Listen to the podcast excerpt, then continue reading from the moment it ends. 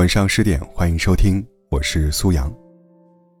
曾有人说，你永远记住，靠谁都不如靠自己，这是最安全的。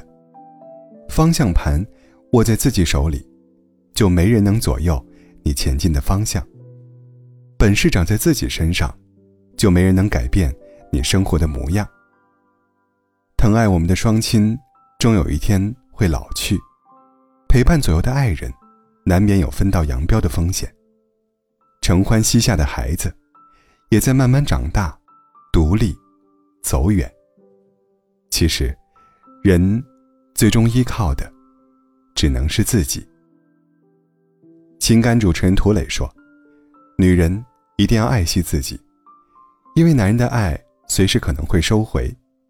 爱情往往始于颜值，而婚姻却是忠于价值。有一档情感节目曾播出过这样一对夫妻，男孩和女孩在谈恋爱时就遭到了双方父母的反对，原因是男孩条件优渥，女孩一般。男方父母觉得不是门当户对，女方父母也担心高攀，女儿受委屈。但男孩认准了女孩，甚至说非她不娶。婚后，男孩继续在事业上打拼，越发成功与成熟。女孩只在家里涂脂抹粉，打扮自己。她的口头禅就是，你负责赚钱养家，我负责貌美如花。男孩遇到工作上的难题，想和她说说，也是鸡同鸭讲。男孩想让她出去找工作，女孩也以太累太难回绝了。两个人的不同步，导致沟通越来越少，彼此的不理解，以致矛盾越来越多。终于走到了离婚这一步。女孩曾以为找到了可以依靠一生的人，等来的却是一纸离婚协议书。当初爱的有多么热烈，如今离开的就有多么决绝。我的前半生里，唐晶说，两个人在一起，进步快的那个人总会甩掉那个原地踏步的人，因为人的本能都是能够更多的探求生命的内涵和外延。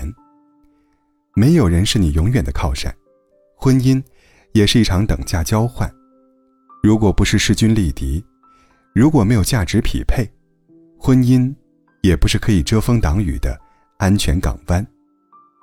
把自己的幸福寄托在别人身上，把一生的命运交付在别人手里，本身就是岌岌可危的空中楼阁，孤注一掷的危险赌注。婚姻如此，人生也同样如此。花自己赚的钱最有尊严，靠自己过生活最有成就。指望别人，从来都是镜中花，水中月，看似美好，却不堪一击。指望别人，不只是一个美丽的童话，更是一厢情愿的自我陶醉。梦想靠自己成全，人生靠自己圆满。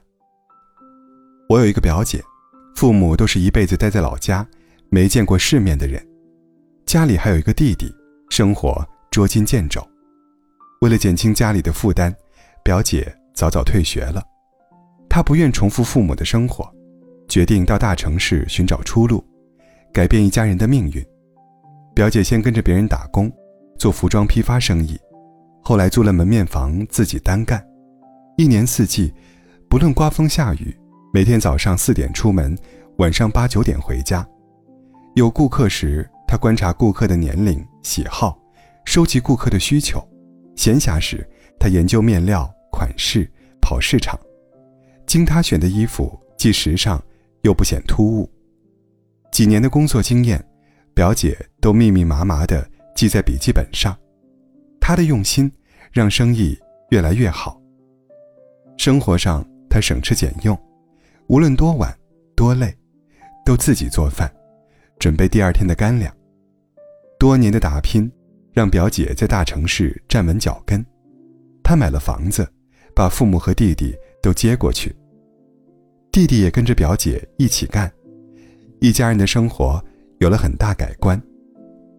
有人说，你有多努力就有多幸运。没有人的优秀是靠来的，也没有人的成功是等来的。要想人前显贵，就要人后受罪；要想苦尽甘来，就要历经磨难。有一首歌当中唱到，人生是一条无名的河，是深是浅，我都过；人生是杯无色的酒，是苦是甜，我都喝。作为一个成年人，没有人能够替你遮风挡雨，砸在身上的痛苦，只有自己能深深体会。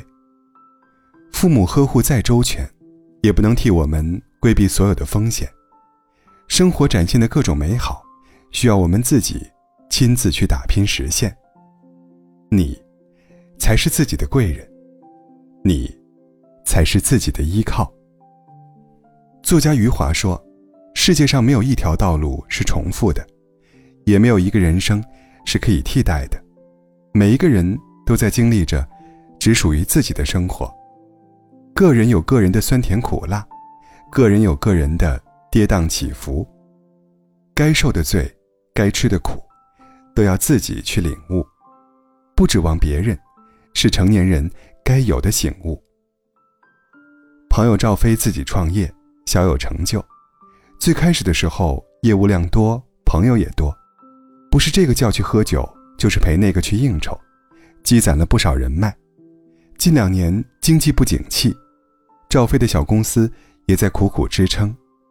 尽管辞退了几个员工，可高额的房租维持公司的日常支出，仍如泰山压顶般让他不堪重负。赵飞挨个给朋友打过电话，让他们帮忙介绍生意或者其他项目出路。满怀信心的赵飞等来的是一个又一个失望，他大倒苦水。平时看着挺仗义，关键时刻谁都指望不上。朋友之间雪中送炭的也有，但更多的是锦上添花。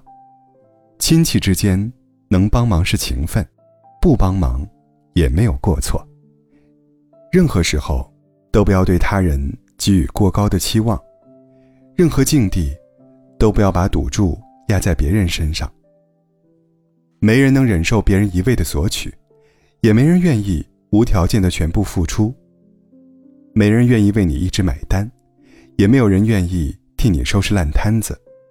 指望别人，就是把自己放在一个卑微的位置，看人脸色，极尽谄媚。指望别人，最终只会苦了自己。还记得王小波曾说，生活就是一个慢慢受锤的过程。谁不是一边含泪一边奔跑，一边难过一边坚强？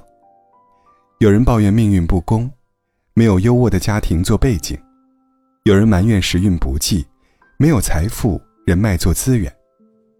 抱怨总是容易的，把责任推给他人总是轻松的。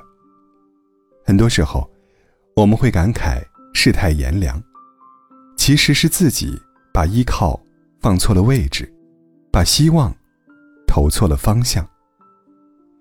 身处低谷的坚持最可贵，处境艰难的奋斗最动人。